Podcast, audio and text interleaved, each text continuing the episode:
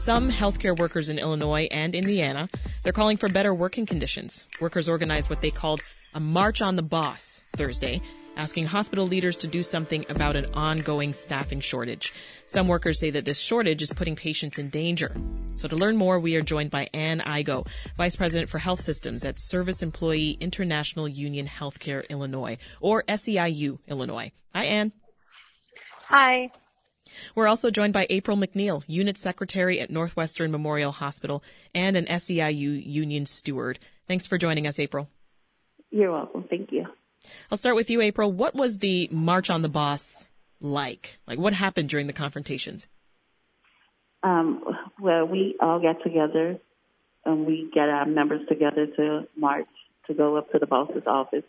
And um, well, when we went up there, um, we I, we permitted our ADA forms, letting them know like we are short staffed. This is from our members, sign, filling the forms out, signing them, and passing them to the union steward. Um, we didn't get a chance to meet with any of the bosses because they wasn't there. They had already had left. But we left it with the secretary, and I believe they felt our presence yeah. So you, you had to leave your um, the, the forms with the with the secretary, and, and what did they say exactly? Um, she just um, she asked who we were, and uh, we I, I explained it to her that we are uh, with work for the hospital. We with the union. Mm-hmm. She um, didn't work for the hospital. She was a temp agency, so she didn't know the protocols. So she just knew from what they had presented her to do her job. So we explained it to her like we is the we are the union. This is what we're here for. Um, this is our paperwork. We had our members to sign and fill out for short staff.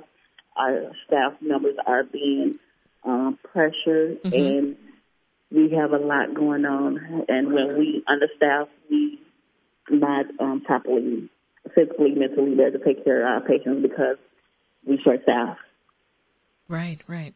And let's bring you in here. Take us back and, and tell us more about what led up to this. Um, so I've been in the hospital industry for 14 years and staffing has always been a problem, but it continues to get worse and worse every year as there's just this crunch to kind of squeeze labor and staff, what's called staffing to the bone. So if someone calls off or we have a crisis like COVID where we have significant staffing shortages, it just exasperates the problem.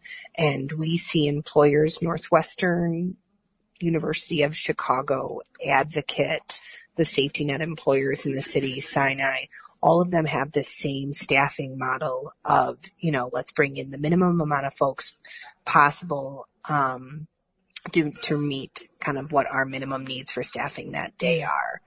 Um, and we're just seeing them look at this as a temporary problem. We've heard, you know, employers say, well, when unemployment runs out, people will come back to the hospital. Well, eventually people will come back to work and we're just not seeing that. I mean, the studies are showing that folks are leaving healthcare. There's less access to childcare, um, in this here in the state of Illinois and in the state of Indiana. People are leaving that industry too. So folks don't have the ability to care for their kids and, you know, they're seeing better wages elsewhere. We're seeing Target Target, we're seeing Amazon offer these higher wages and our employers are continuing to kind of sit on their hands and just wait it out and pay these exorbitant, you know, temp staffing agency fees where folks are getting $89 an hour, $75 an hour to do the work that our members here at Northwestern, the starting wage for an EVS worker is $15.80.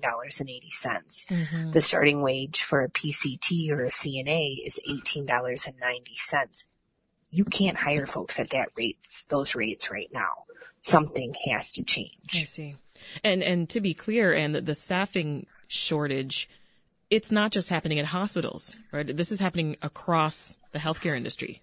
Oh, absolutely. I mean, we, you know, in nursing homes, our union fought hard to get additional ARPA funds specifically to raise the raises for nursing home workers and the employers, the owners of the nursing homes, rather than get that money and give the workers raise, chose to take a pass on the money and continue to pay the low wages so that they wouldn't have to pay the higher wages in the future. It's ridiculous and it's dangerous and people are going to end up dying as a result. So why make this day of action uh, not just in one hospital, but in locations across Chicagoland and Northwest Indiana. Mm-hmm. We chose this day of action. We've done hundreds of marches on the boss over the years. We've filled out thousands of what we call assignment despite objection forms when our members end up being short staffed. And in many of our contracts, we do have good language about grids or, you know, what happens when you're short staffed. But this isn't a problem that is solved because one person makes a complaint or one department makes a complaint. And what we continue to see is that they push staffing in one area and another area, the hospital ends up being short staffed. And what we want to be able to send is a message that this is an industry problem. That this can't be solved by just, you know, giving someone an extra $10 or $15 an hour to work when they're short staffed, but we actually need to you know, put in a lot more resources to be able to recruit folks in back into this industry yeah. so that we're not constantly making decisions of do I have a sitter on the floor or do I, you know, put that person to you know, work in the emergency room or do I make it so that we can have more clean beds so that people can actually, you know, get out of the emergency room? Mm-hmm. Um, and our folks just, you know, it's, it's, they have to watch because they're not making the decisions. They're just doing the work. Right, right. April, I mean, you mentioned that the the march on the boss didn't actually happen. Like, I mean, you didn't actually confront the boss because they weren't available at the time. But was it stressful for you making that move, confronting supervisors? It's stressful seeing the employees, my coworkers, um, stressed out about being short staffed. Yeah. We have PCTs here, which which is our patient care techs, getting 20 patients and the nurse is only getting four. Yeah. And um, so it was basically to get the um, bosses to know, like, look, we short staffed. So when we the patients are being short, being taken care of, and something needs to be done. So I, we presented those ADO forms. We left them with the secretaries um, on the third floor of the bosses. So we just waiting on to hear from them now. And and from your point of view, April, is is this a new problem or is this staffing this shortage always an issue? Problem. It's an ongoing issue. Issue. Even the nurses been coming um, to me and asking like, what could we do to get something done about us being short staffed?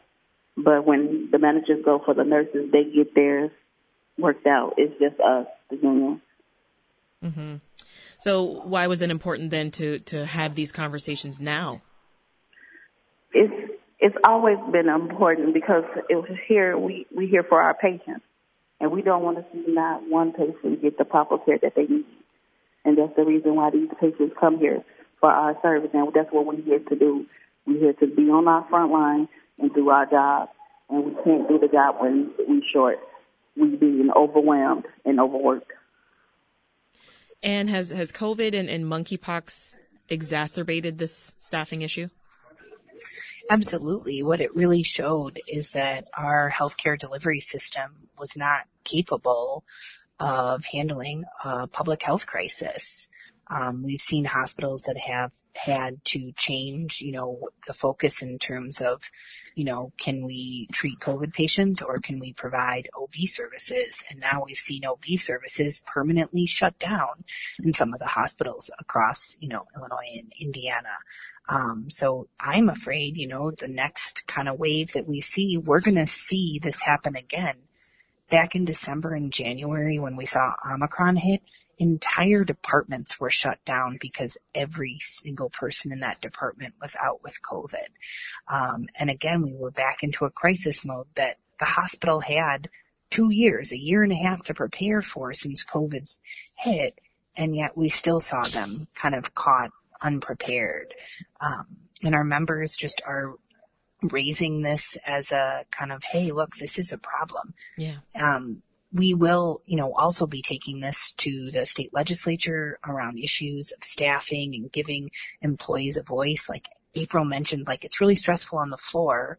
It might be scary to go do, um, you know, talk to the boss, but as you saw, like our bosses are locking their doors, they're hiding at home behind their computers. And so we need to make sure that we're holding them accountable through our union contract, through our assignment despite objection forms, but also through the state legislature that they can no longer get away with staffing these such low levels. And what's the response from, from hospital leaders been since that demonstration last week? Are they still locking their doors? So, well, I mean, North, Northwestern gave a quote in a press release that said, hey, they would love our help in filling their vacancies. We've offered help. We have given very clear suggestions. We've offered to open our contract up early, and each of our um, proposals have been denied. So I'd like to know what else they'd like to hear from us because we've given them some clear um, suggestions on what our members say would take to retain folks. You know, people get hired and a month later they're not working there because the workload is too much. So, I mean, yeah, it's a crisis, but it also means we've got they have to start listening to the frontline workers. April, what's the uh, what's the impact of this understaffing on the patients? Can you talk about that? Yeah, so um, when they're short staffed, you have patients that doesn't get baths. They might get their vitals and they might get their vitals taken, but it's not bathed or probably not even seen by a nurse because the nurses put so much on the PCTs. And the PCTs, they go in there, they say, you know what, this might be my family member. So I'm going to go in here. If I have to be in here 30 or 40 minutes, I'm going to make sure my patients are taken care of. Mm-hmm. If the nurses don't do their job, they just don't do their job. But I'm going all the way in for my 20 patients. Have you heard anything directly from patients about the care that they're receiving?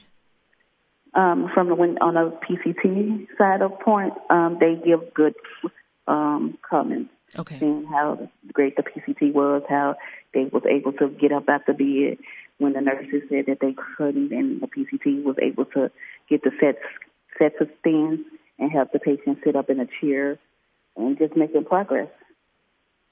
And are they are there any plans in place if hospital leaders decide not to respond to the, the workers' actions? I mean, um, several several of our hospitals have open contracts um, so, you know, they have no choice but to be able to respond. And our members, you know, know the power of their voices, right? And we will continue to share the narrative of what happens when you short staff. You know, Northwestern, you know, was on bypass even before the pandemic. They were going on bypass 30% of the time.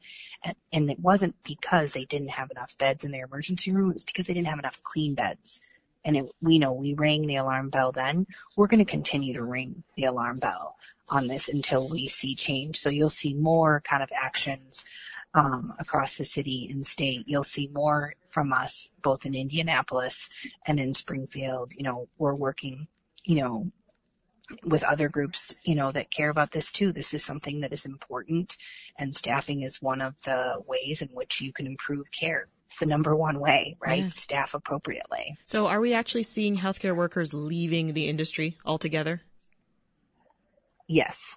I mean, where April, are they going? Can, April, do you want to share where folks are going when they leave?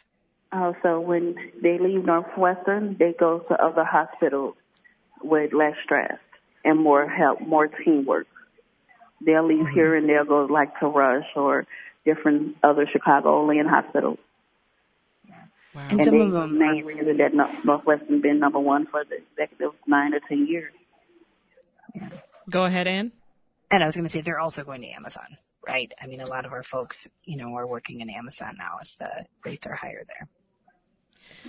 So we know burnout is an issue, and and it's a huge factor in all of this, right? If we're understaffed, I'm I'm overworked. What are you doing to to cope with the stress that's coming from work, April?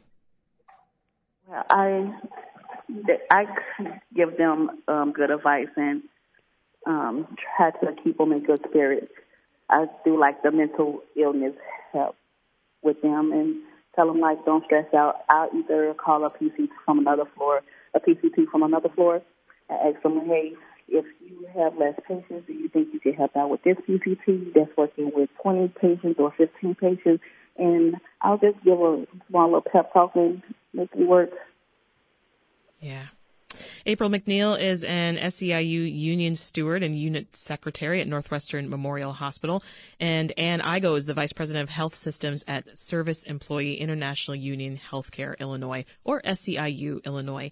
Thank you both.